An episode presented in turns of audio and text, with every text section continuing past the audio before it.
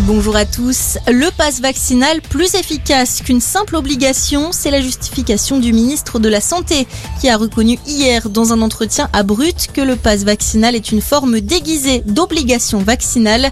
Olivier Véran qui veut toujours miser sur la vaccination plutôt que sur de nouvelles restrictions pour enrayer la progression de l'épidémie, alors que le Conseil scientifique recommandait hier des mesures significatives à l'approche des fêtes. L'annonce du projet de passe vaccinal qui a ravivé la colère des anti ils étaient 25 000 hier à travers la France.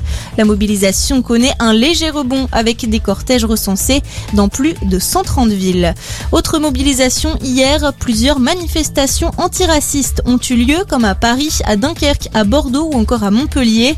Des marches à l'occasion de la journée internationale des migrants pour demander notamment la régularisation des sans-papiers. Environ 2300 manifestants ont été recensés à Paris. Dans le reste de l'actualité, des milliers de civils tués, dont des enfants par des tirs de missiles américains hâtifs et imprécis. C'est le bilan acerbe d'une enquête publiée hier dans le New York Times. Le journal américain s'est appuyé sur 1300 rapports du Pentagone concernant les interventions militaires en Afghanistan, en Irak et en Syrie. Des rapports qui ne concluent à aucune faute ni sanction disciplinaire, précise l'article. 22 000 personnes évacuées face aux inondations en Malaisie, les pires que le pays a connues depuis 7 ans.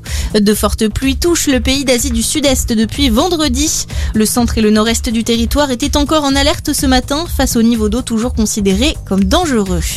Faciliter le changement de nom de famille, c'est l'objectif d'une proposition de loi annoncée ce matin par le garde des Sceaux dans un entretien au magazine Elle.